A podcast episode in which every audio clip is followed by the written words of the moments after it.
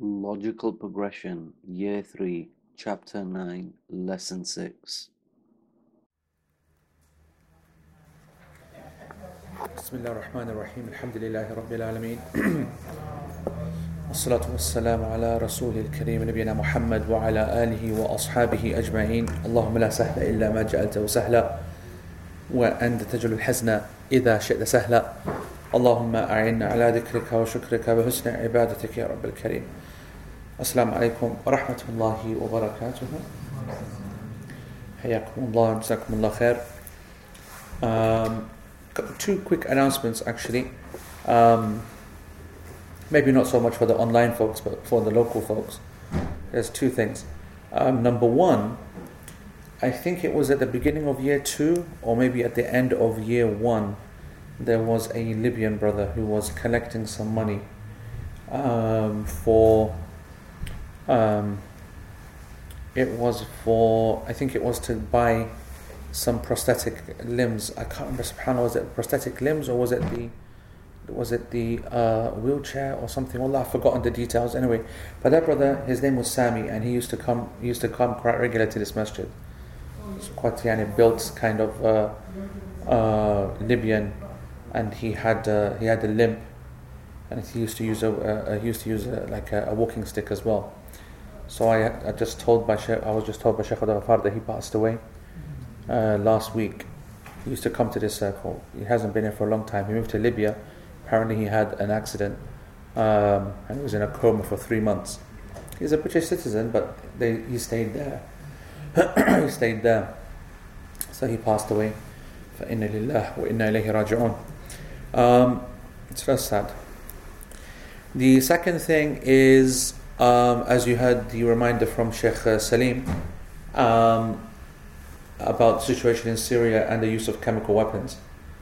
And uh, actually, to be honest, the, the chlorine has continually been used, continuously been used in the last two years or one and a half years since Ghouta, since Ghouta when it really came out. But since then, they carried on. And uh, you've seen actually that uh, if anyone saw the Jeremy Bowen interview with Bashar Assad, al Assad, then you've seen that he's now as strong as he ever was, and he's very confident, and uh, you know he's gone back to that kind of uh, he's gone back to that thing. So it's very important that you know again, just to add my voice to what he said, that the Syrian the Syrian situation is moving into I don't know how many years now, fifty or whatever. It's yani, a ridiculous blight on our own personal histories. It's, it's now easily moved into the greatest disaster we'll ever see in our lifetimes, in our generation. So, um, and his point, Sheikh Salim's point, that uh, there are many concerns of the Ummah, many, many concerns, and all of them require time and talking about and support. But the Syrian one is something which is above and beyond all forms of comparison. And it is the blessed land, it is the prophetic land, and it is a prophetic fight this person is Dajjal, and the believers are on the other side. And so it's very, very important that you know, we keep that, that, that in mind. And to that effect, um, I wanted to uh, do a collection for the second half of what Sheikh Salim will be collecting for. You heard what he's collecting for. Sheikh Salim works with a number of charities. He's also the one who set up um, Syria Relief, or helped set up Syria Relief, which does its own thing. And this one for the education is very important. You know, a lot of us, were, uh, uh and this is, this is one of the things I'm teaching. I'm relaunching my class in London uh, this this Friday, Pure Pesa. A lot of people think that it's just about the fiqh of halal and haram to do with jobs and money and this and that, but also we'll be spending a lot of time discussing is just how poor our understanding of money and charity is. We have a very restricted understanding of charity. So you know, like if if uh, if after describing the horrors of chemical warfare, the next thing to naturally say is that we want money for the children who have been affected. We want money for the food to, you know, and that, that pulls on the right kind of string on the heart and people give. And the reason for that is because we are a very emotive people and a superficial people and also ignorant when it comes to our understanding of sadaqah. It's, it has to be disaster related. It has to be physically or it has to be very I don't know what's the I don't know what the word is, but has to be you know, there some, has to be some kind of graphic nature or some dramatic nature of the appeal. And one of the things what, which I like about Sheikh Salim, he's my long-time friend and he, he is a person I will support for as long as I possibly can, is because he's a visionary and a person who understands the importance of charity in the right place. So, you know, when he is talking about chemical weapons, then he suddenly he says that we should uh, uh, rethink and rebuild, which is that, that part of the charity that he's working on, which is to, even in the middle of warfare, to keep focus on education. This is not what the normal mind thinks of. And it's these are the people who build the future. And it's essential that we show that kind of support. Education for children who will then become people who will then carry on this struggle. People who understand the system, understand the rules and whatever. Education, subhanAllah, is so underrated. You know that when you, when, you, when you look at anyone who works for charities, you'll see that they struggle to get money for work projects putting women back into work, putting kids back into school, but they're flooded with emergency flour, emergency water, emergency this, because we are a reactive people, emergency, emergency, emergency, and we are very, very uh, poor in the proactive part, where we see a problem and then we start to rebuild quickly, investing in people. You can't invest in anything better than people. Investing in people is worth, yani, subhanAllah, so much. So, anyway, for those folks here, I will personally be taking those collections um, cash collections this week and next week and the week after, um, whilst I am still here. Um, for Syria, anyone who wants to send it, then they can send it online. You'll have to get it someone to the masjid because I'm not going to get involved uh, in any uh, financial transfers or anything like that. Inshallah, we can. I, I'm, I'm very confident that 5,000 of that sum of money that he needs, we can cover just within ourselves easily, inshallah, in the next couple of weeks. Okay, so um, with respect to the text, with respect to the text, the good news is, mashallah, that Wadad has come on strong. She's back on the game. Which is very important, to be honest. Very important that I, I know where I am because I, I don't have a clue where I am unless I read that statement. This is where you are. That's the best, yani. So anyway, alhamdulillah, I know exactly where we are. We are in the. It was the. Uh, Shaz, let me read out the. Uh, let me read out the uh, thing. Um, so we are on the the statement that the ghusl is obligated. And we've gone past that, haven't we? No, we haven't. Yeah, okay. And so uh, ghusl is obligated. No, we've done this, haven't we? Yeah. Yeah, okay. Right. So whoever is obligated to make ghusl is also prohibited from reciting the Quran. Okay, so whoever is obligated to make ghusl is also prohibited from reciting the Quran. They are allowed, though, to pass through the mosque if there is a need, but they cannot remain therein without wudu. That is what we're going to be doing. Uh, we're going to be completing this, inshallah, today. Okay, uh, so um, the point that we got to yesterday, last week, we were talking about, you know, the the menstruation and uh, and and so on and so forth, and um, we just have one further issue to cover, which is on page 350 of of uh, Asharh Mumti', which is that what about the a non-Muslim? The non-Muslim he wants to recite Quran, okay? So this is what we're talking about, yes? He wants to recite Quran. Do we make him yani, uh, uh, uh, the new Muslim, he's non-Muslim, he becomes Muslim and wants to recite Quran. Now we covered a couple of weeks back whether the new Muslim he has to make ghusl or not. Remember? Yes? Does the new Muslim need to make ghusl or not? What did we say? Anyone can remember?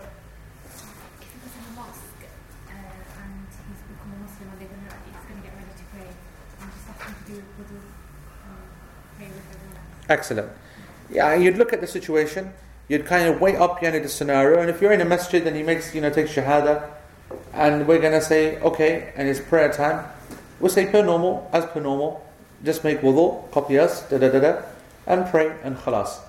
You're not going to say to the guy, right, listen, into the tabligh showers, yani, and just, you know, have a quick shower and stuff. That's a mission, man. Yeah, so. Uh, but but if we're in control of this scenario, he's my friend. I want to go to the mosque and you know, take shahada and stuff like that, then, you know, if you can make ghusl and maybe even take shahada with you, which is even better, right? And then uh, take the ghusl and then come in with us uh, to the masjid, then even better. So if you're in control of the situation, then do so. But if you're not in control and like it's a bit kind of achanak, yeah, a bit kind of you know, off the off the whatever it is, yeah, then then you know it's it's not a problem. So that's what our position was. But let's just carry on and imagine that we didn't cover that before. So it's revisiting the issue again. So uh, according to the madhab, of course. فالكافر ممن يلزمه الغسل فلو أسلم وأراد القراءة منع حتى يغتسل the position of the madhab is clear. The one, the non-Muslim, when he becomes Muslim, he has to make ghusl. So if he becomes Muslim and he wants to recite, he has to make ghusl anyway. And what was the dalil for that? The dalil is qiyas and al junub. The reason they're going to make this non-Muslim make ghusl is they're making an analogy, analogizing him with someone who is junub. Okay? I don't need to keep translating that word. You know, I can't just keep saying junub and now. Okay, I've said it so many times now. I'm sick to death. I don't think any class has ever had that word used, yeah, ever, as much as this class. Okay?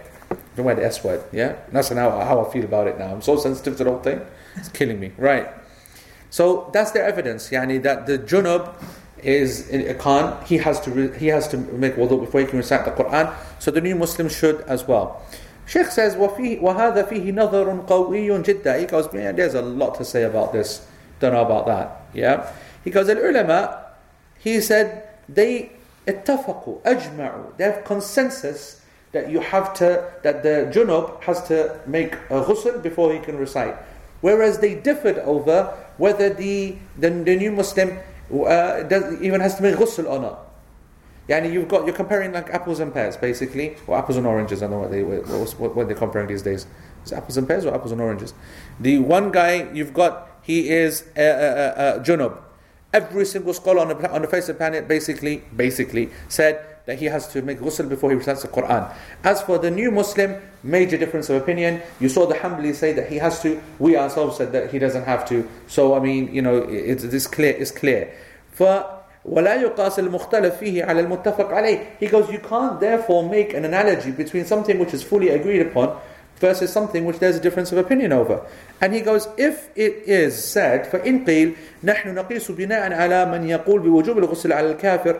He goes, that okay, if someone says, no, no, we're making qiyas on the assumption we're making an analogy on the assumption that it is obligatory for the non-Muslim, the new Muslim, to basically make uh, uh, ghusl. That's why we're making that uh, uh, uh analogy. So then, أما من يقول بعدم الوجوب فالأمر ظاهر في عدم منعه من قراءة القرآن أن حتى على قول من يقول بوجوب الغسل عليه فإنه لا يرى أن وجوبه محتحد and he goes okay then fine he goes let's yani go on that example and say that yes the new Muslim uh, has to make ghusl. Will his ghusl be as obligatory upon him as the obligation upon the one who is junub? And everyone will say no. He goes, even if you say it's obligatory, the obligatory nature is more severe upon the junub, no doubts whatsoever, Whereas when you say upon the other guy, the new Muslim, is just about obligatory, I think so, that's our opinion, blah, blah, blah. There's no comparison in the usul. He goes, therefore, it is not possible. So therefore, this is Shaykh Uthaymeen's final position at the end, right there. وَعَلَيْهِ فَمَنْعُ الْكَافِرِ uh, So therefore, we can conclude that to prevent the non-Muslim from reciting the Quran until he uh, makes wudu, until he makes ghusl, is weak because there is not a single narration, there is not, not an authentic one, not even a weak, uh, weak one, and even you can't even make analogy either. So we don't even have a weak hadith, not even an authentic hadith, and we can't even make the qiyas. So how on earth are you preventing this new Muslim guy from reciting the Quran and insisting that he has to make a ghusl? So what's our conclusion point? Our conclusion point is that if someone came in here now non, non-Muslim, he became Muslim, we wouldn't say to him, you have to now go make ghusl or you have to go make wudu before you recite the Quran. Okay? That's if you could recite the Quran, miskin. Well, I don't know how he's going to recite the Quran, but you know how it is. I'll tell you something, let me tell you something, okay? I'll tell you something ajib. I mean, this is a bit scary though, so don't yani, freak out. But I met a new Muslim. I mean, this guy became Muslim, uh, like, you know, yeah, yani, yani fresh new Muslim, but he was possessed by a jinn. Okay? and he was possessed by a jinn that allowed him to write fluent Arabic. He was writing fluent Arabic. I'm telling you, man.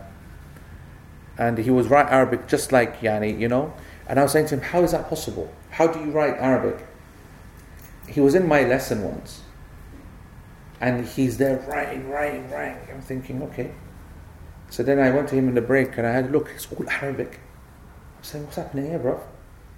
He goes, uh, I'm, uh, he goes, I, I go, he goes, I, I was there listening, and then suddenly, you know, I'm in the zone, and suddenly I'm writing. And you know what? He's how he described it. He described it. I don't want to give too much away because you know you might even be watching it because you know he's a student, inshallah. But uh, uh, he said that um, he can actually see the words in front of him, and then he translate. He, he what's the word? Uh, uh, traces traces the words basically. So the words appear in front of him, and he traces them like that. And we'll look at it, it's good, man, it's good quality kind of stuff. But you know what's the freaky part? He's running backwards. Because he's tracing it, isn't he? So he's tracing it backwards. Because he's seeing the kind of like the template. Stencil? Stencil. So he's kind of stenciling it backwards on a piece of paper. It's a crazy word out there, bro. I'm telling you, man. It's no wonder that Pats love to talk about jinn. Because jinn are. I'm. It's crazy, bro. I'm telling you. Allah musta'an. Okay, anyway, right. So, um, and then, and then, what is the uh, next? Wallah says the uh, statement on the thingy is what? Uh, the next sentence. Um, ha. Now, they are allowed to pass through the mosque if there is a need. Who's they? Those who need to make ghusl. So they're in some state of impurity, some state of a problem. They need to make ghusl, but the Hanbali is saying we allow them to pass through the masjid if there is a need.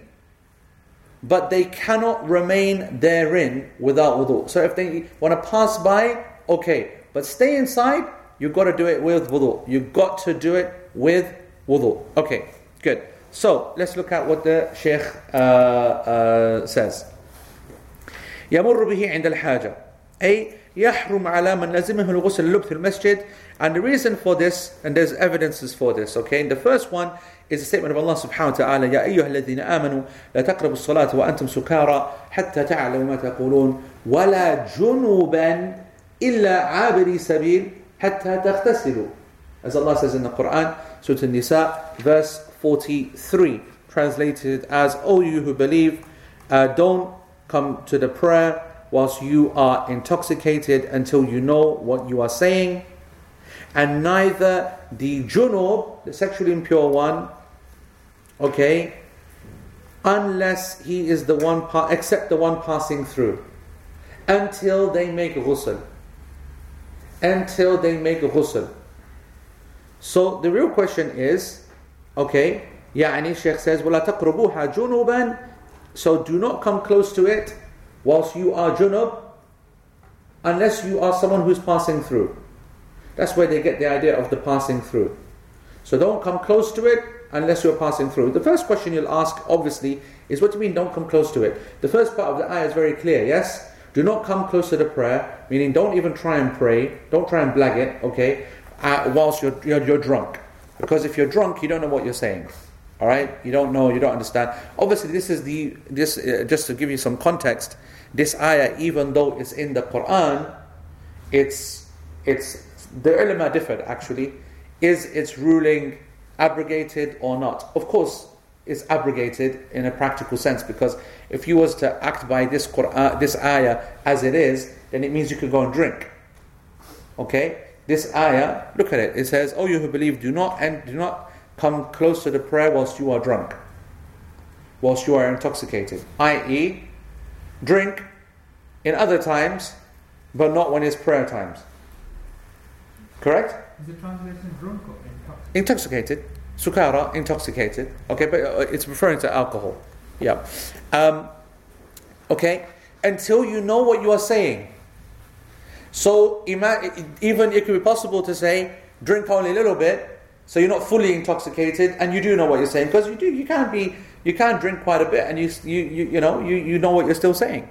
So I just want you to know, of course, that this ayah is, although it's been left in the Quran, so its recitation has been left. You know, when you study ulum al-Quran, verses of Quran fall into various categories. Sometimes the ayah is left and it is recited and the ruling remains. Or the ayah is recited and the ruling has been taken out, so the actual ruling has been abrogated. Or the ruling is applicable but the recitation has been lifted. So the ayah has been taken out of the Quran. For example, the ayatul rajam of stoning, for example, which is as Sayyidina Umar in the hadith of Sayyidina Umar and, and Bukhari. This is the ayah that we used to recite in the Quran. I'm sure you've heard that before. It's a long story. So it falls into these various categories. So this is one of the second category where the recitation remains, remains, but the ruling has been abrogated by Surah Nisa, which will come after, well, another uh, uh other verses in Surah Nisa, and later, and Surah Ma'idah, of course. This is the first part of the three stages of the prohibition of alcohol. First, it came gently. So you know what? If you want to drink, then drink, but you know, don't be drinking in the prayer time. Don't come to prayer whilst you're still drunk. Then after that, then of course, much more severe. And then after that, of course, Allah subhanahu wa ta'ala said it's the, it's the handiwork of shaitan. Are you not going to stop? And then of course, their companions that were still drinking, they smashed all their, their, their, their vessels, threw away all the alcohol into Haina. Into Haina. We have finished. We have abstained. We have abstained. So the ayah is still talking about the prayer. Do not come to the prayer whilst you are drunk.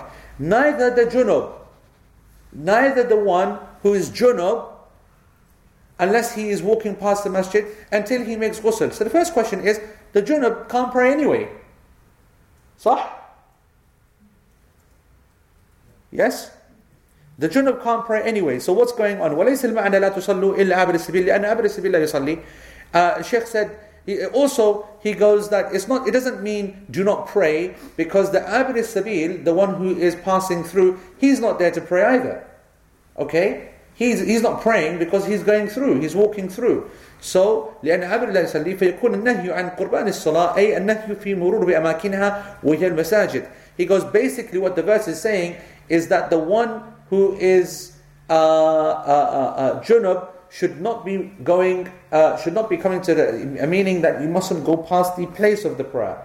You mustn't come close to the place of the prayer. فإن عبر فإن عبر فإن عبر المسجد فلا بأس به وأن وأما أن يمكث فيه فلا. So the, the verse actually is quite clear. What it's trying to say is that if you're going to walk past, no problem. But if you're junub, then don't come to the places of the prayer. This is basically what it's saying. Until you make ghusl. So the ayah is saying if you are junub, you cannot come and stay in the masjid. The only exception for you is to pass it by. The only way exception for you is to pass it by. So this is the first evidence. The second evidence, so the ayah is, is indicating it very clearly. The second evidence is that the masajid are the houses of Allah subhanahu wa ta'ala, and they are places of dhikr and ibadah, and they are the resting places of the angels. And subhanAllah, if we eat uh, uh, onions, or, or, or, or, garlic and those kind of things, then we are forbidden from staying in a masjid. Number of hadith. Don't come to the masjid whilst you are smelling of garlic and onions because that is putting off the other people who are coming to the masjid. So, so, uh, so, فالجنوب الذي تحرم عليه الصلاة من باب أولى. He goes, this person's allowed to pray. In fact, this person is commanded to come to the masjid whilst he is, you know, in control of what he eats and doesn't eat. So what about the one who is not allowed to pray, i.e. the junub? How can we say to him that he should come to the masjid and the guy who eats onions, he can't come to the masjid? Yani, it's obvious. Um, and also, he goes, especially when you think about the fact that the uh, uh, malaika, as the Sheikh here says, they do not go into a house in which there is a junub. Okay, they do not go into the house where someone is junub. Now, I just want to say فإنها تتأذى بمنعها من دخول هذا المسجد because they get harmed okay by going by by going there I just want to say a couple of things about that first of all that the I mean he has because he's just kind of mentioning it in passing right and maybe kind of explaining it by meaning the the hadith which says that the angels do not enter a house in which there is a junub someone who's impure in that way from marital relations this hadith is weak okay this hadith is weak. And um, there's no doubt about that. Okay?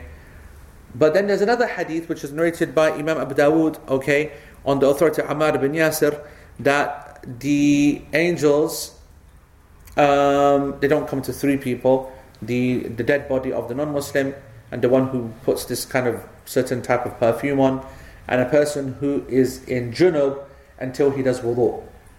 And a person who is junub until he does wudu. The angels won't come close to this person. Alright? And this hadith itself, this hadith is also one which is not yani, uh, uh, there is there is a break in the chain. Some of the scholars said this hadith is weak as well, but some said it's authentic. This one, and we should we should operate on the basis we should operate on the basis that this hadith itself is nowhere near the same weakness as the one in the about the angels in the house. So the strength of this is acceptable, insha'Allah, because of the number of scholars that, that made it authentic. And that Sheikh Al-Albani made it authentic, but there are others, as I said, that criticized it. Uh, his, his student, student, Sheikh Abu Ishaq Al-Huwaini, one of the muhaddithin that are alive today, he considered this hadith to be weak.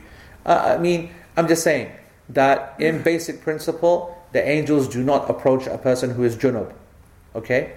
And just so that you know that you don't get confused, when we say the angels do not approach a person who is junub, it doesn't mean that no angels go to him because there has to be angels there, for the angel of death, for example, and the recording and so on. It basically means the angels that bring the barakah. You know, the angels that bring mercy. The angels which come and they and they report back to Allah subhanahu wa ta'ala, this person is doing dhikr, this person is doing ibadah, this person is remembering you, etc. etc. They're the ones who don't come. So you get mega harmed by that basically because it's via agency of those angels that we get most of the mercy that we get. So it's obviously a serious issue, yes, exactly. Uh, there's a question online actually about harming of angels. Yeah. You just mentioned it again. Yeah, so so w- w- w- when I say the harming of the angels, what I mean by that, obviously, it's no physical harm. You can't physically harm the, the angel, but imagine it's like it's like uh, uh, uh, the best example I can give is when you come out of the haram and you arrive here, and what happens to your eyes and your heart when you arrive into a dirty, filthy area. It's like psychological torture. You see, yani uh, fahsha. You you see, yani al You see this kind of, you know, this uh, everything. So you feel painful. It's painful, isn't it? Right? So it's not a physical harm. And multiply that by millions upon millions, you have the most purest of the pure. They just do nothing but worship Allah subhanahu wa ta'ala and they're used to absolute purity and cleanliness and ibadah, and then they see nonsense and filth and whatever. It's not their norm. It's not what they expect. It's not what they it's not it's not what they like. So this is yani the way to, to, to understand it, Allah alam.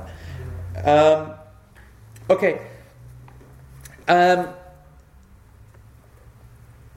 if there is a need only, so not every single person who can walk through the masjid, okay.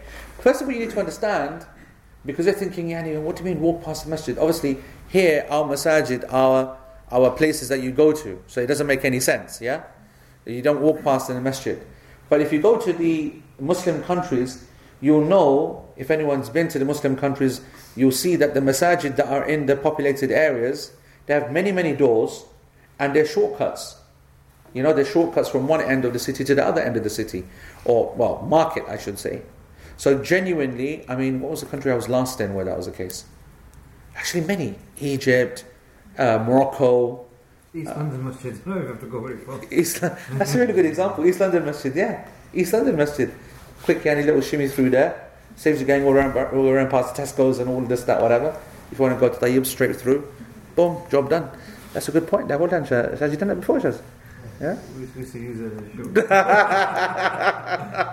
show. Use use as a shortcut, yeah? Well, that's an awesome example, Shaz. See, when Shaz is nice and calm, he gives wicked examples, you know that.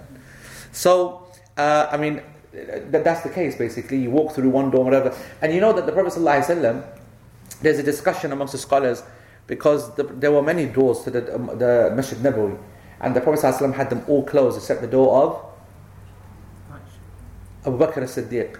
Okay, and he said, I want all of these different gates to be basically closed except the gates of Sayyidina Abu Bakr as-Siddiq. And there's too much, yani, you know, coming and going and coming and going. It's a very interesting point. So I just want you to know that when we have this concept of people going through, it's a real concept. Okay, people really genuinely did. But we don't. But the Hanbali said it has to be a need. So what kind of needs? He mentioned six here. Okay, maybe he wants to uh, uh, enter from a certain door and, and sorry, five, and to come out of another one so that he's not seen.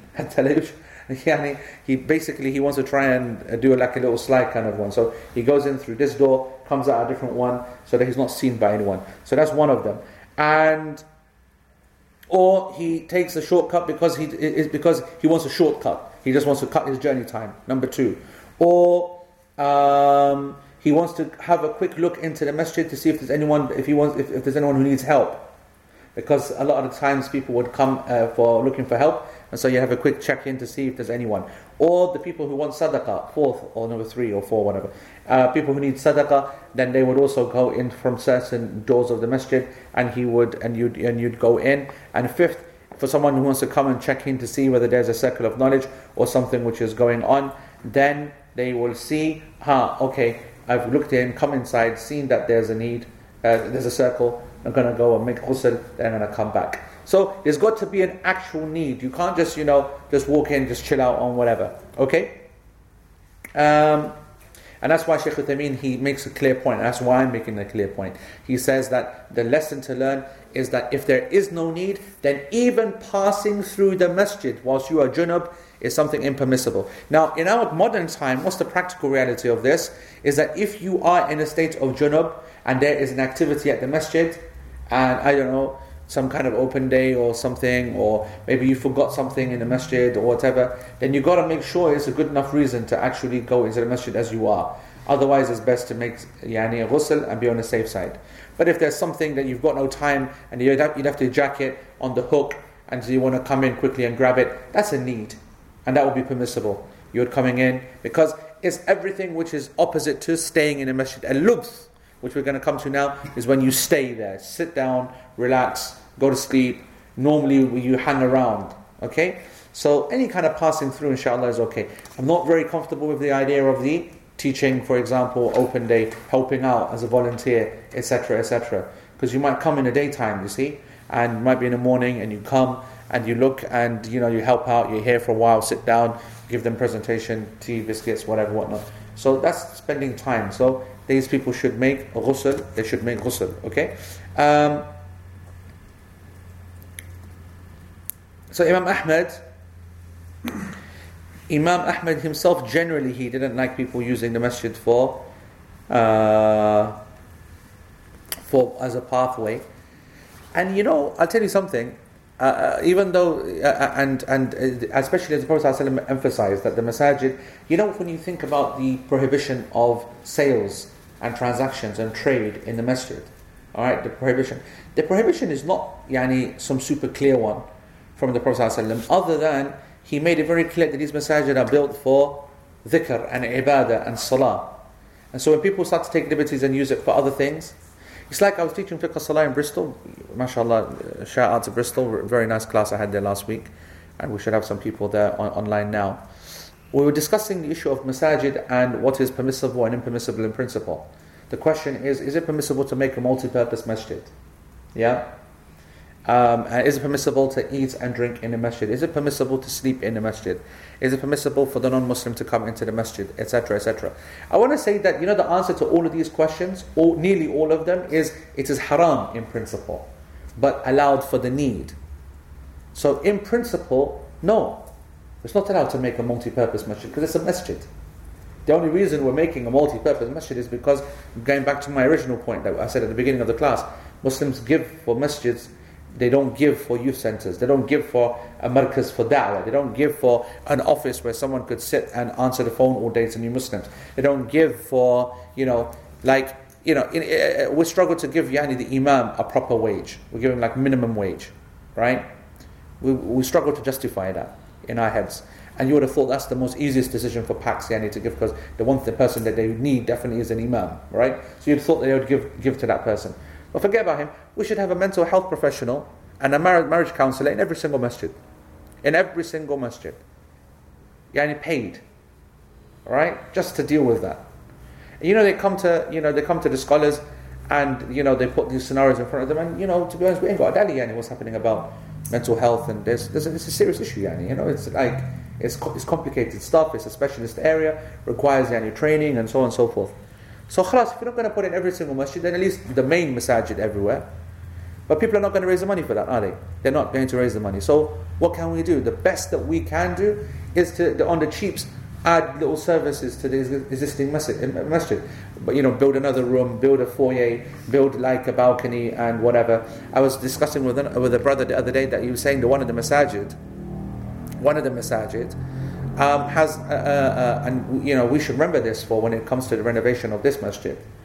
They have an, observer, an observatory deck, an ob- observation deck, not observatory, observation deck or room for people and guests to come in and watch the salah properly. You know, like when we have it, we sit the, you know, we sit the god at the back on a chair or something, yeah? And just say sit there, and you know they get all bogged out. Yeah, and you know everyone comes in, has a look at them, and then you know next person comes in, was that, and Allah. But standard, isn't it? Can you imagine being that god on the seat? You know what I mean? All these people just you know bowling in, not no one gives a monkeys, and everyone just Allah Akbar and whatever.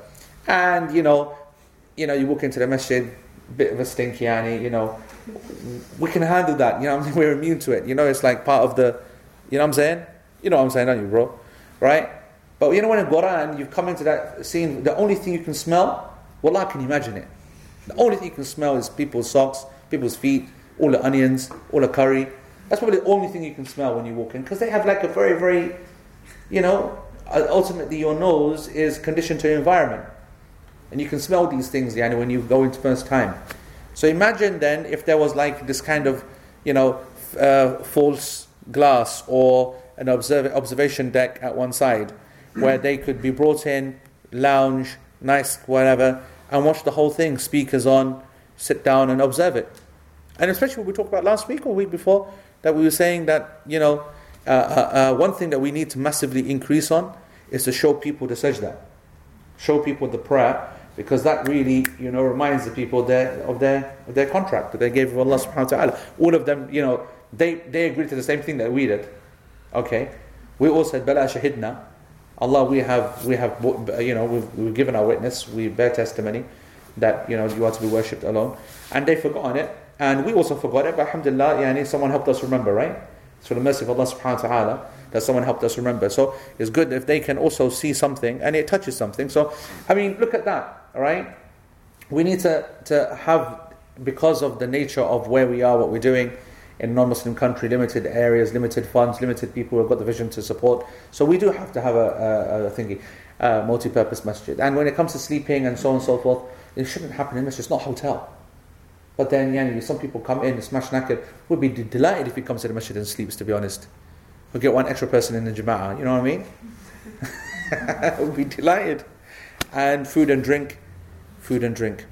Otherwise, we're going to be then going to God knows where if we don't get, you know, have لو قانا شانا in the masjid. So, يعني, you know, um, we need to do keep a control on that. Okay, so so this is interesting part now. Okay, he does not remain in the masjid ولا يلبث فيه بغير وضوء. All right, so but uh, uh, uh, but he is allowed to remain as long as he makes wudu. So this is the junub. He makes wudu and he can remain. Now listen carefully. Junub that doesn't get rid of the state unless he does what? Ghusl. But if he makes wudu, he can stay in the masjid. So now you're learning an interesting principle. First of all, first of all, what's the evidence that, that that's the case? Because to purify him, he needs to make ghusl. If he does wudu, well, he didn't purify himself. He just made wudu. Would you agree? So, is this there any proof for this? Number one, the companions of the Allah anhum, they would make wudu from janaba and then they would go back and stay in the masjid. فكان الواحد منهم ينام في المسجد so for example one of them would go to the sleep in the masjid and if he had a wet dream and that would happen يعني هذا حلم يعني احتلم okay ذهب فتوضأ ثم عاد he would go he would make wudu and he would come back and then uh, go back to sleep or relax in the masjid um, in the references you can see an interesting discussion you're going to find this kind of narration in the books of Athar so for, for, first of all we can start with that which has been narrated by Sa'id al-Mansur in his Sunan, and this is the exact wording, and by Ibn Abi Shayba in the books of purification. The the uh, um, specific narration is narrated on the authority of Hisham ibn Sa'ad and Zayd ibn Aslam on the authority of Ata ibn Yasar, who said that I saw men from the companions of the Messenger of Allah وسلم, they would sit in a masjid and they were mujnibun. They were in junub. إِذَا تَوَضَّأُوا وُضُوء الصَّلَاةِ but they would actually just go and make the wudu of the prayer. And they were in the masjid. They would just go make wudu, wudu of the salah, and they would remain in the masjid. Also, Hanbal ibn Ishaq and Abi, and Abi Nu'aym and Hisham ibn Sa'ad and Zayd ibn Aslam, he said that the companions of the Messenger of Allah sallallahu they يتحدثون في المسجد وهم على غير وضوء They would, they would uh, chill in the masjid, discussing, chatting in the masjid, and they would not have wudu. وكان الرجل يكون جنبا so, so this first part is just ta- saying if you don't have wudu, you can chill. Not junub, normal guy, yeah, it just hasn't got wudu. And there would be a person from them as well that might be junub. He goes, makes wudu, then he will go and come back into the masjid with his wudu only and d- carry on the discussion with them as well. Ibn Kathir said that this isnad is sahih according to the condition of Muslim. And this has also been narrated by Ibn Abi Shaybah. Actually, there are a number of narrations for this point. So this is not in dispute. The companions, this was their way. So Shaykh then says, وَهَذَا دَلِيلٌ عَلَى أَنَّهُ جَائِزٌ and this is very interesting. So this is a proof, therefore, that this is permissible for someone, even though he's junub, to remain in the masjid with wudu. Because لأن ما فعل في أحده صلى الله عليه وسلم ولم ينكر and anything that happened during his time, the Messenger's time, sallallahu alaihi wasallam, and he did not um, make inkar. Huh? Yeah, he didn't like prohibit it, okay, didn't speak out against it, then it is permissible if it is from the normative matters, and it will be rewarded if it is from the matters of deen. Because the matters are of two types, isn't it? Either you do something wanting reward, or you do something which you don't expecting anything. So here, Sheikh Uthaymeen mentions this point because they were just chilling, they were just tr- talking. And that's not an act of ibadah. And so if they do something at the time of the Messenger of Allah and it's not an act of ibadah, then the rule is that that means it is permissible. If they do an act of ibadah, what's an ibadah? Meaning they do anything, anything which they're expecting a reward from Allah for it, and it happens at the time of the Messenger وسلم, and he doesn't say anything, then that means that that act not only is an act of ibadah, but they get rewarded for it. Because, as we said before, it is obligatory upon the Prophet ﷺ to speak out against something which is haram. And so when he doesn't do it, then that's an implicit approval that is something which is allowed. Okay? So this is the first evidence. The companions used to do it. And because the Prophet ﷺ allowed them, then this is a clear, clear proof. The second evidence is very interesting. It is because wudu yukhaffiful janaba. Wudu lightens the state of sexual impurity. It lightens it. This the evidence for this is the Messenger of Allah was asked about a man who had to make ghusl. Okay? Can he, should he go to sleep? Ayanam wa junub? Is he allowed to go to sleep whilst he's still junub? So he needs to make ghusl. He's in a state of junub, janaba. Does he have to make ghusl before he goes to sleep? The Prophet ﷺ said, إِذَا تَوَضَّأَ أَحَدُكُمْ فَلْيَرْكُدْ وَهُوَ جُنُبٌ uh, As long as someone makes wudu, then he can go to sleep even if he is junub. As long as one of you makes wudu, then he can go to sleep even if he is junub. This hadith narrated by Bukhari in the chapter of Al-Ghusl, the chapter, the book of Al-Ghusl, the chapter the sleep of the one who is junub. And Imam Muslim narrated this in Kitab al-Hayd, which is pretty cool. Okay? Alright. And then the third one, the third uh, evidence, Sheikh Uthaymeen says at the top of page 353, he goes that wudu is actually one of the two purifiers. Compared to ghusl, yeah? One of the two purifiers.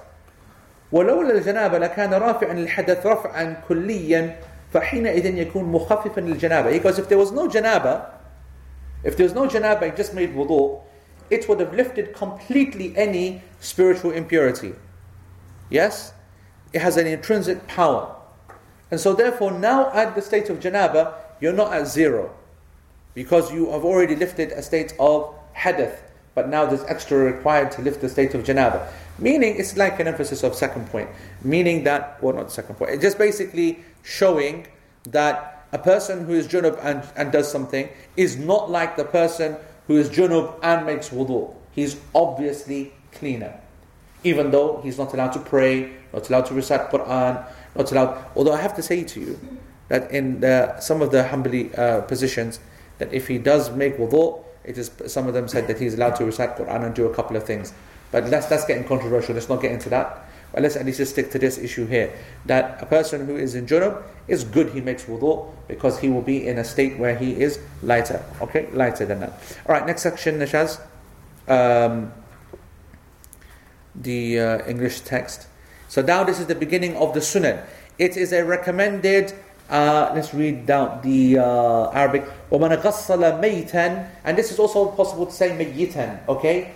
فَمَيْتًا وَمَيِّتًا ومن غسل ميتا أو أفاق من جنون أو إغماء بلا حلم سنة له الغسل.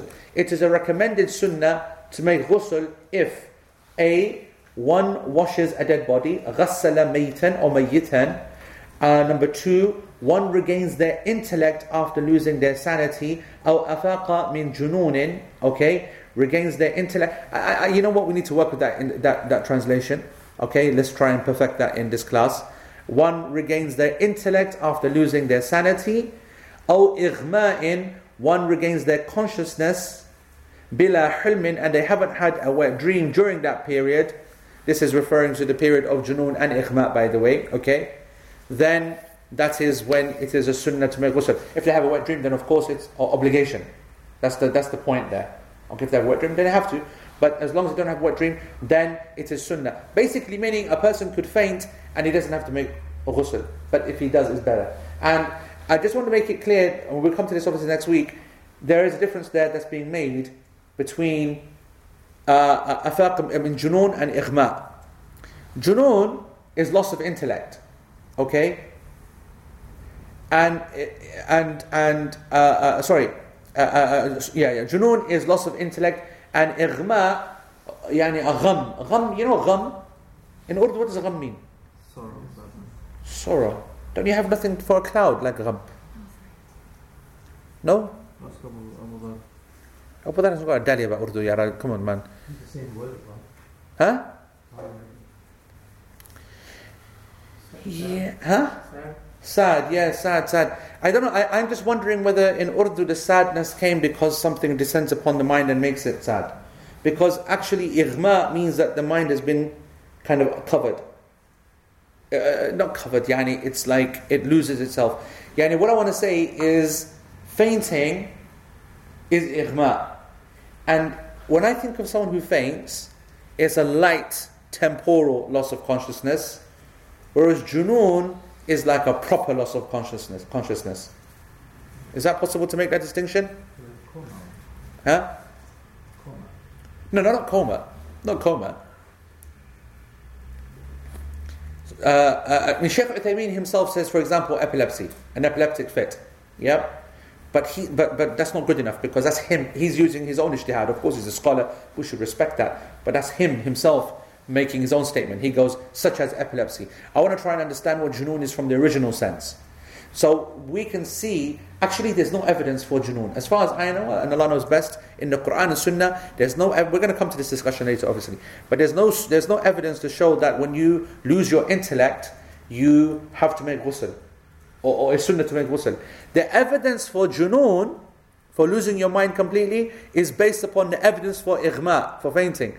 And the evidence for fainting is very well known. All of you know the evidence for that. That was because in Sahih Bukhari and all the hadith that, uh, collections, the Prophet ﷺ, in his final days and final moments, when he was too weak to go out to lead the prayer, and he, he kept waking up and he kept fainting. So he kept waking up and fainting. Then he would wake up and then he would faint. He would say, The prayer, what's happening about the prayer, and I'm about to, you know, I want to go. So the first time actually when he when he woke up, all right, from the faint from fainting, the bathtub is there, and he did ghusl, ikhtasal. Okay, so he made ghusl because of the fainting. Then he woke up again, and as he tried to, then he then he fainted because he had a very very heavy fever, and it kept making it. He was in pain. He was. I mean, I'm guessing that he's. It's more likely to faint from the pain than the fever, right? Fever. There's the one that makes you faint Yeah. more than the pain. Pain will. Pain is shock, isn't it? Pain is shock, but the temperature and the fever will, will pass you out, and then convulsions, isn't it? Well, we have no evidence of any convulsions. No evidence of any convulsions the Prophet. ﷺ. But I mean, you've got this combination of intense pain intense fever and nothing to, to bring it down. He was not taking any painkillers, no antipyretics, no anti-inflammatories, just water being dabbed on his forehead, sallallahu and so he's obviously losing consciousness, but it's not what you would call junoon. Alright? But he was fainting. And he made a ghusl. So that's why the scholars said that's why it's an obligation. And uh, uh, that's why uh, it's sunnah to do so. And if you have to, or if, and if you should do so for fainting, then what about then when you properly lose it? Do you get it now? That's the evidence for it. It's a qiyas. But I'm just trying to understand the difference between fainting and junoon. Can I just ask, when you say fainting, are you talking about someone faints and they don't remember what happened? Or someone who faints but knew something was going to happen? Yeah, it, it, it, it is more the second. In fact, in fact, irma, irma is, you know, irma, gham, you know, gham, which is irma from, gham is like, you know, like, uh, we, we call we call a gham, yani lightheadedness, when you don't know what's happening. The, the, the, the, there is no, once you lose your consciousness, you lose your intellect. It's one of the other. What, what you're looking at now is maybe something like Where's he gone, man? What's the, the, the one lesson in our entire lives we need, we need Shazad, yeah? The guy, guy. Or someone, someone has, a, has a loss of intellect. He could be still conscious, but he's lost his intellect, as in his capacity. So no, no, no. So, so, so, so, so, so, so. If you lose consciousness, you lose the intellect. When you lose consciousness, you don't. You, when you lose you consciousness, there's no way that you have intellect because you're out cold. When you lose consciousness, you can be conscious and then. Uh, you don't remember anything. Yeah, but well, you can be conscious and you lose your intellect if you have a mental illness. Some people can't remember what they did, or they have black moments, or they, you know. Uh, I, I'm, I'm going to research that. That's good. That's good. There is a debate about consciousness that you know if you are conscious you can remember something as well at the same time. Uh, because uh, recently I had results that we did a debate with a doctor in Australia. They were disproving that uh, you know, when you're conscious you can remember something. Like they have some cases which they prove, like in the ventures, he remembered and said I see that trolley when it was that. So you, you can remember something. But doesn't mean your, you know, your capacity is there. Your intellect means that you can actually do something. From the translation of Junun, it sounds more like it's to do with like someone going crazy rather than anything to do with consciousness. Yeah, yeah, yeah. And that's how I translated it.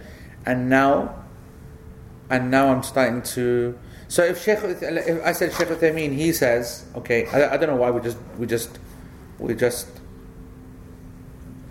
I mean, I translated it like that because that's what it seems to me that Shaykh Uthaymeen is saying. Because he says, وَالْجُنُونَ زَوَالَ الْأَقْلِ Yani the intellect goes, such as epilepsy. Now in epilepsy, the aql doesn't go. Does it go? Yeah, in petit mal. The, the aql goes? Or does he faint? The black, the, you have two types, isn't it? Lose control and thingy, grand mal boom.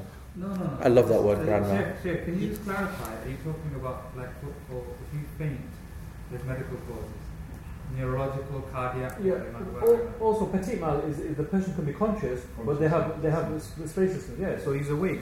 He has petit mal. He has blackout. He doesn't or he know doesn't know what's what's going on, and then suddenly he's back again. He goes, So I- oh, "Okay, what happened?" Yes, yes. Are talking about consciousness as in awareness, or are you talking about control? Because you can have So more than- consciousness is definitely irma, meaning if a person faints, Right. then by definition they've lost consciousness. The debate is over the point two about this. I think the petit mal then, obviously, uh, as opposed to grand, is that he's still there. Part of the music. Yeah, and he just doesn't know what's going on, and he's lost his lost it. Well, not. I mean, I've written losing losing their sanity, as I don't know if that's a bit strong or not, because it's aql, zawal al aql. When you start, Zawal means the removal of when you aql meaning thingy. Yeah. When you start saying insanity, you're talking about psychological. Yeah, yeah, yeah.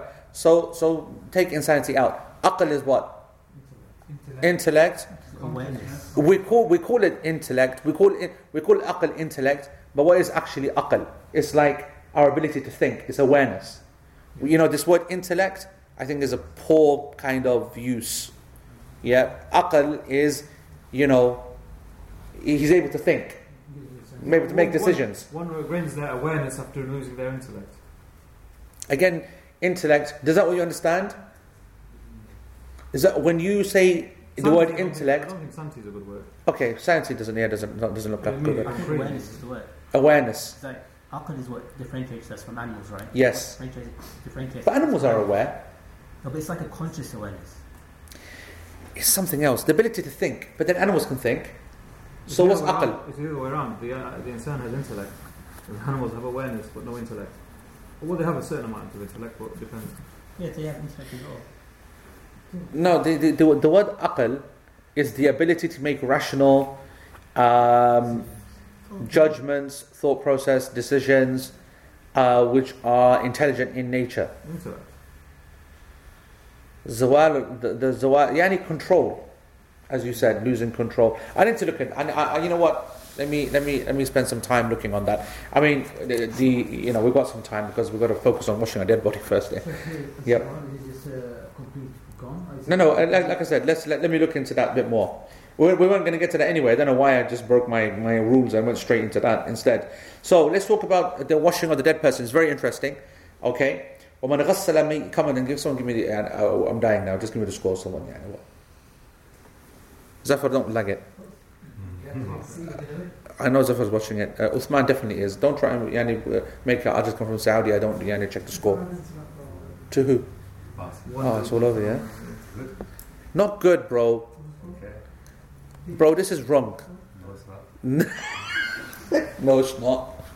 We always support the English teams, bro, in Champions League. Yeah. You never sat with the City fans. I sit with City fans day and night, bro. I can't. I detest City fans, but on Champions League nights, bro, we need English teams in there, yeah.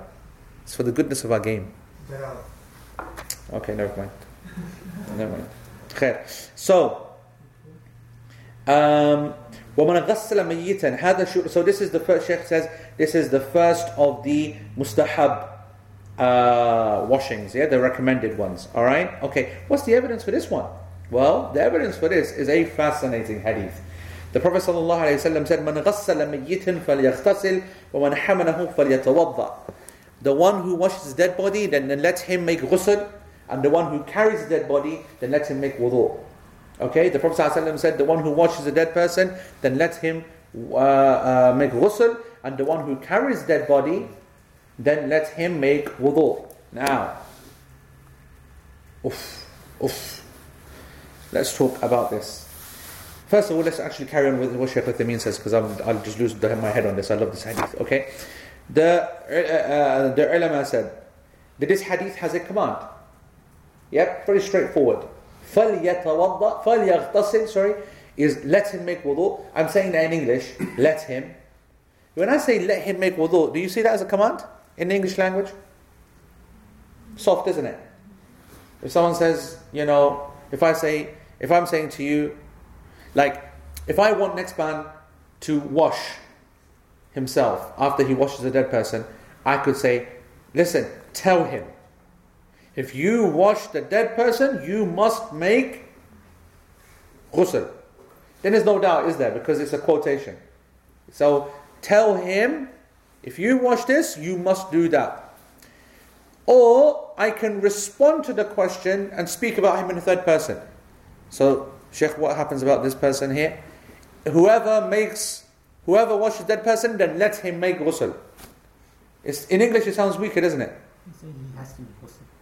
Do you understand that when you say let him make ghusl in the English language? Depends who's saying it. Not fully. It's not fully that. I don't think it's fully there. He should. Uh, In, I- I'll tell you why, because in the Arabic language, even they have their own discussion that it's coming through a present verb, فَلْيَغْتَسِلْ Okay? It's like understood to be a, a command. It's not an obvious command. It's not an ob- In the English, I think it's a lot more clearer. Even in Arabic, it's not very, very clear. But anyway, the point is this that this hadith has a command. And the, uh, the, the basic premise of a command is obligation.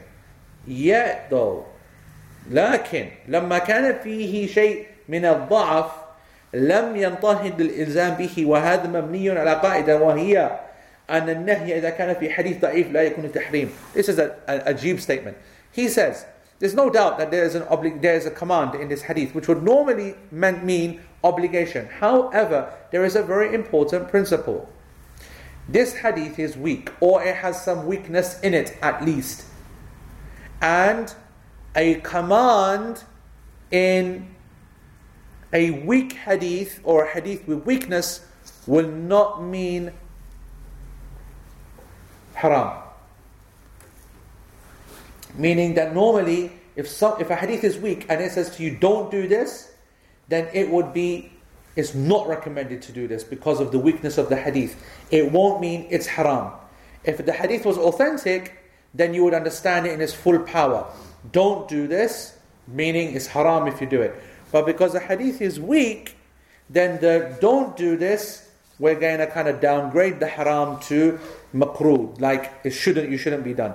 والأمر إذا كان في حديث ضعيف لا يكون الوجوب and therefore likewise an, a command to do something do this in a hadith sahih means obligation but do this in a hadith which is weak will mean that it's not obligatory لأن الإلزام بالمنع بالمنع أو الفعل يحتاج إلى دليل تبرأ because a command to obligate something or to make something haram requires a very clear evidence to take away the basic state of affairs very, very clear evidence.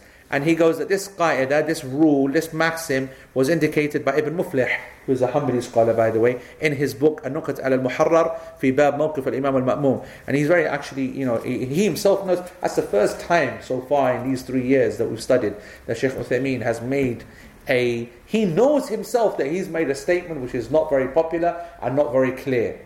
Not, not very clear, but it's not like a very obvious statement. He's going out on a limb, which is why he's felt the need. You can read this clearly. You can see his thought process. He's felt the need that I've got to refer this to someone higher.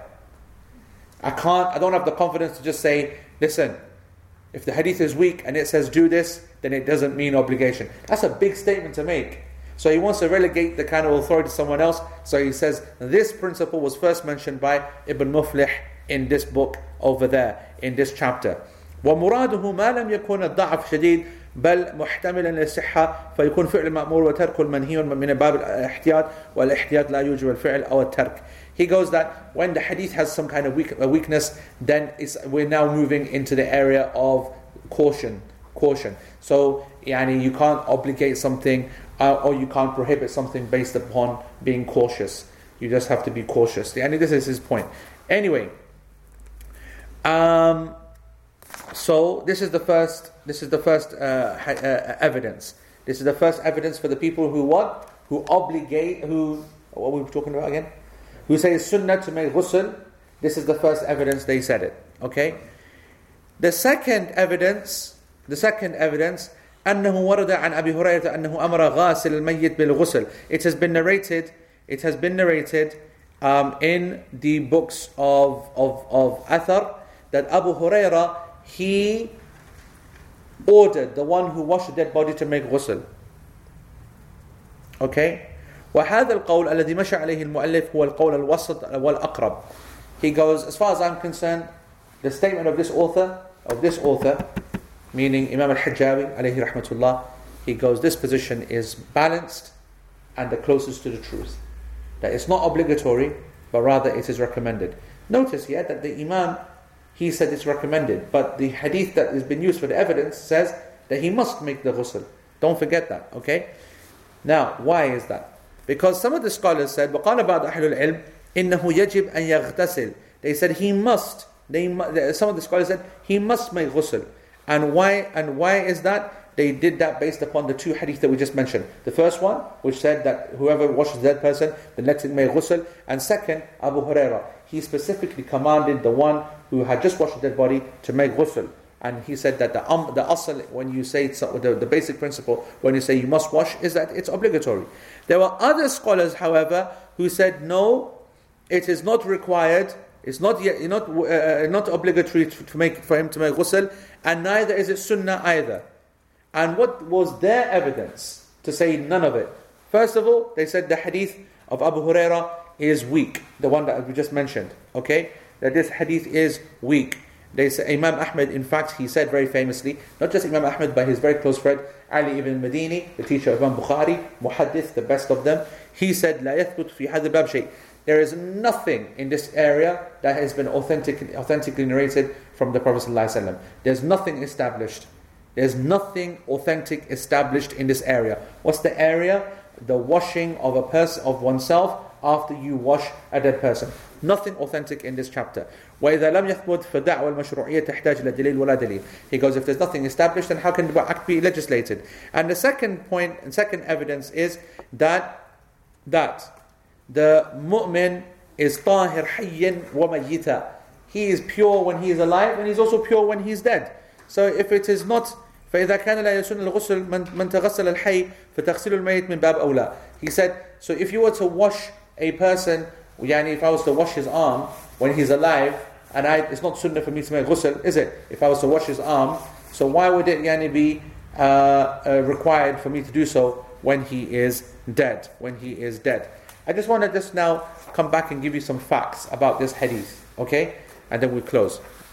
This hadith has been narrated back on page 353 by Imam Ahmad and Abu Dawood and At-Tirmidhi. Actually, by all of the ulama, I remember this hadith has been narrated except by Ibn Majah. It's not been narrated by Ibn. Sorry, actually, it has been narrated. I think maybe this is a mistake. Maybe An-Nasa'i the not yani They said Al-Khamsa illa Ibn Majah. But anyway, it says Ibn Majah. Anyway, it's been narrated by a number of the authors of the Sunnah. Imam Ahmad and Imam Abu Hatim al-Razi and al-Bukhari Reason that these names have been mentioned? Because these are the Imams of Naqd. Remember we discussed, we discussed long time ago that there's a difference between the Muhaddithin and Nuqad. Naqid, Nuqad. Yani the highest, highest level of scholarship in Hadith. Every Naqid is a Muhaddith, every Muhaddith wishes he was a Naqid. Okay?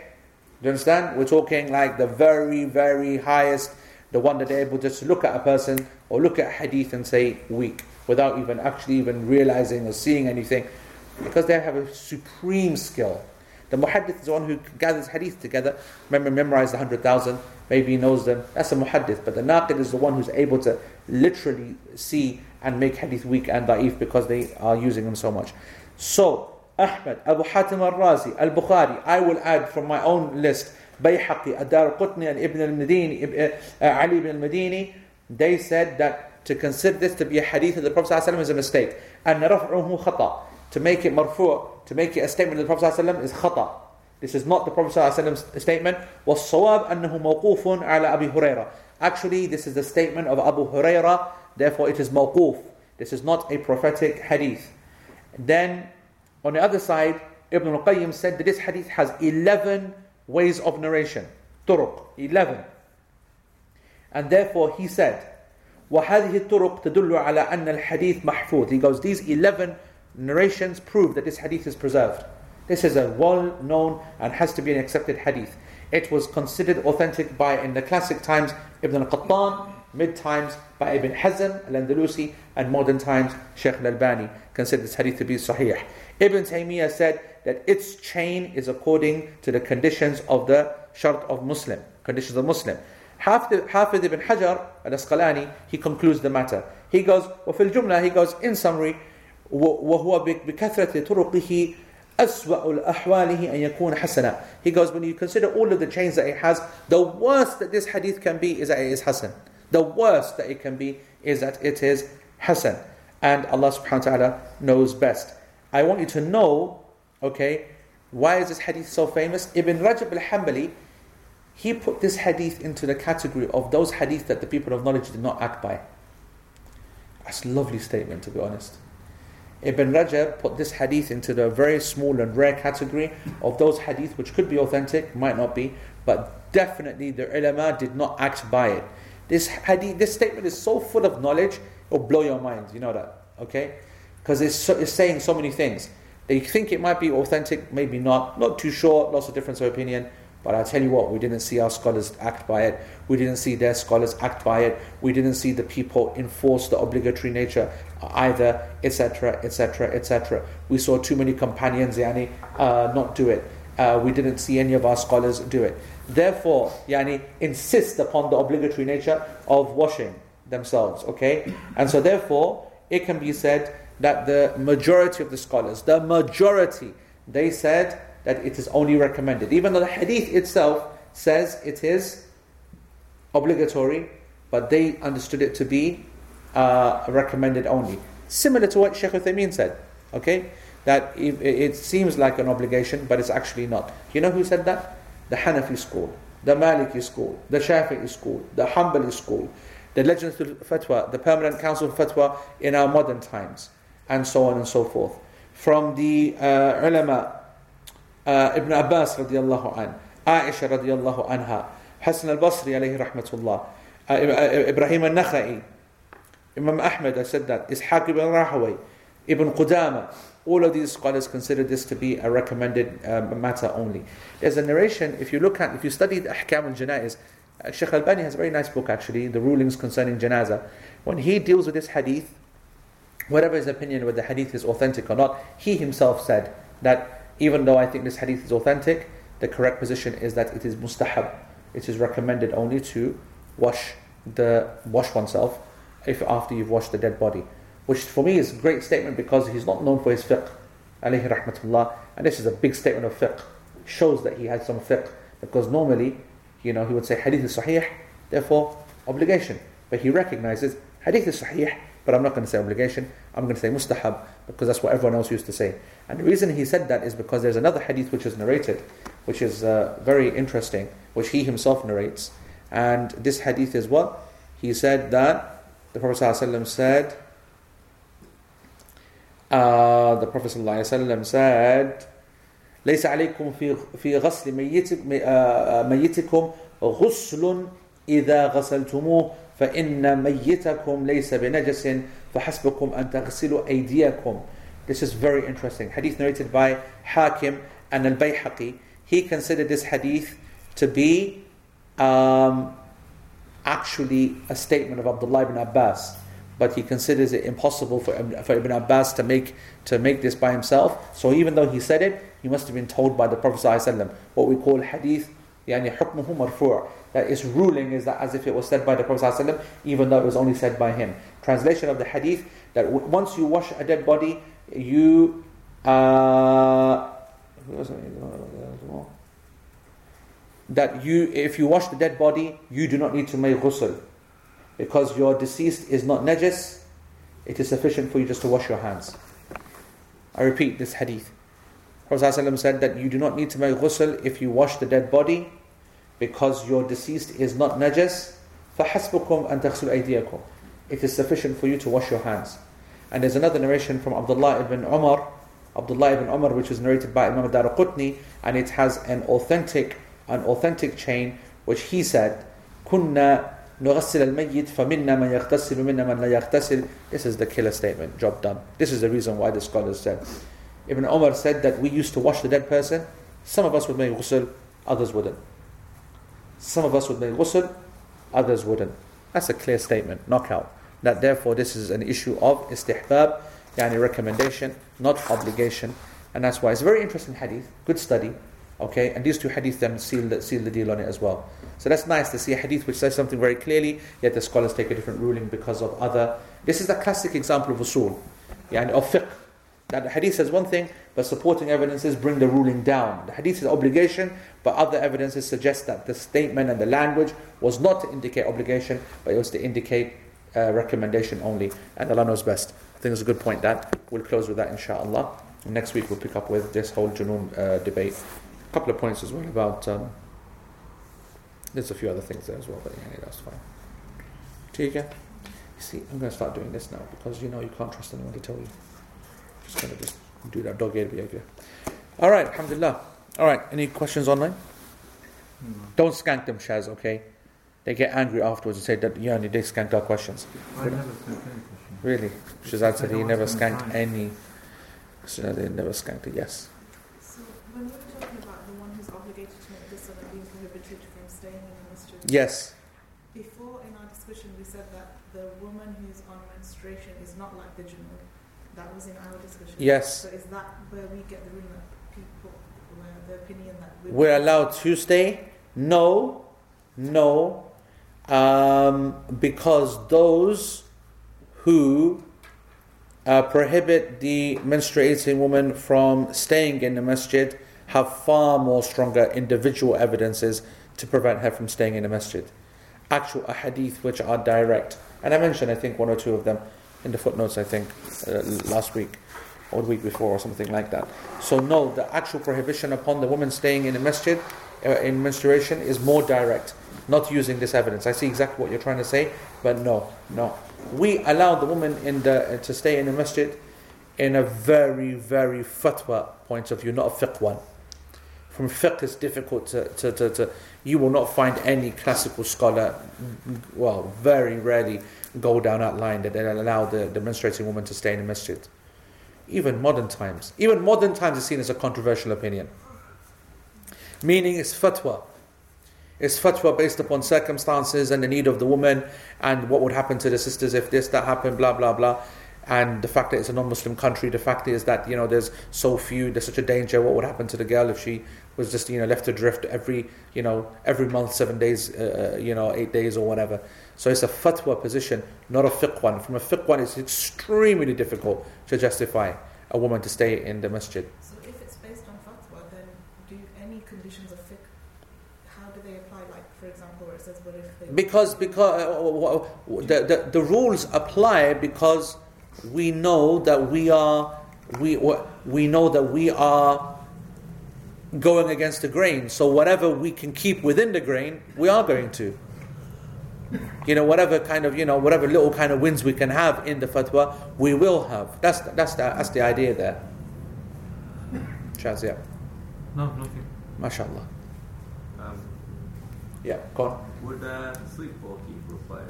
So I'm going to cover that actually sleepwalking next week. Sleepwalking is a uh, is a is a first of all not required because even if it does, sleepwalking comes under our text. We're talking about what is recommended to do so, not a must, meaning it's good. But um, the the if we were to take this literally, okay, we have to then define sleep as well. You understand what I'm trying to say? Because when you say sleepwalking, then that means sleep. So if loss of con- if it's purely loss of consciousness, then that means it's recommended to make ghusl every time you wake up, which is going to be a mission. You know what I'm saying? So that's why it's best that I get I would be more accurate next week, inshallah. Yeah. So, quick, quick fire question just to establish the past position. So, um, you're obligated. So, whoever needs to make ghusl can't touch the Quran. Is a non-Muslim obligated to make ghusl? A non-Muslim is not obligated to make ghusl. It's best if you can make him do so, but not obligated. No evidence. And a new Muslim?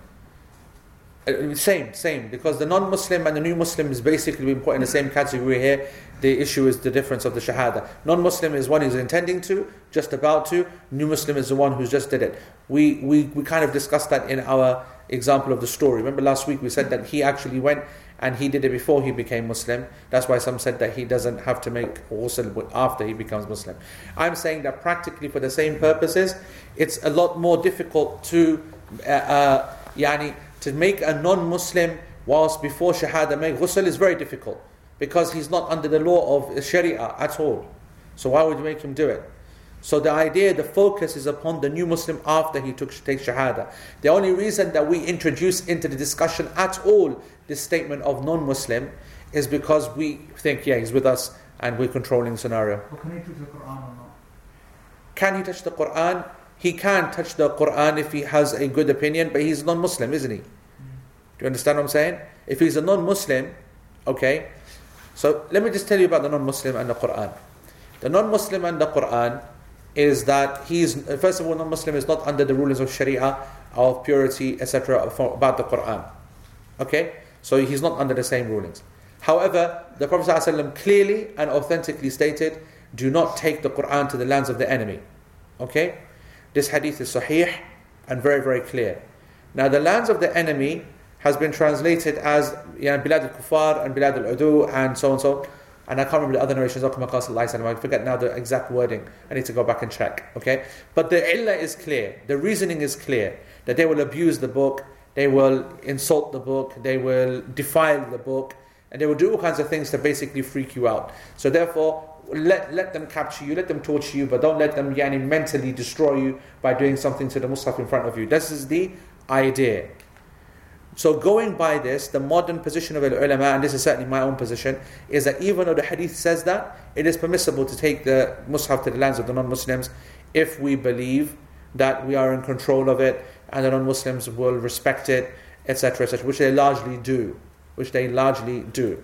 So the idea is is that if you believe that the non-Muslim himself is, is using it to get you know to learn and study or to read and so on and so forth, then there is no clear evidence to prohibit him from touching it. However, However, of course, it's safer because of the khilaf on the issue when he is Muslim.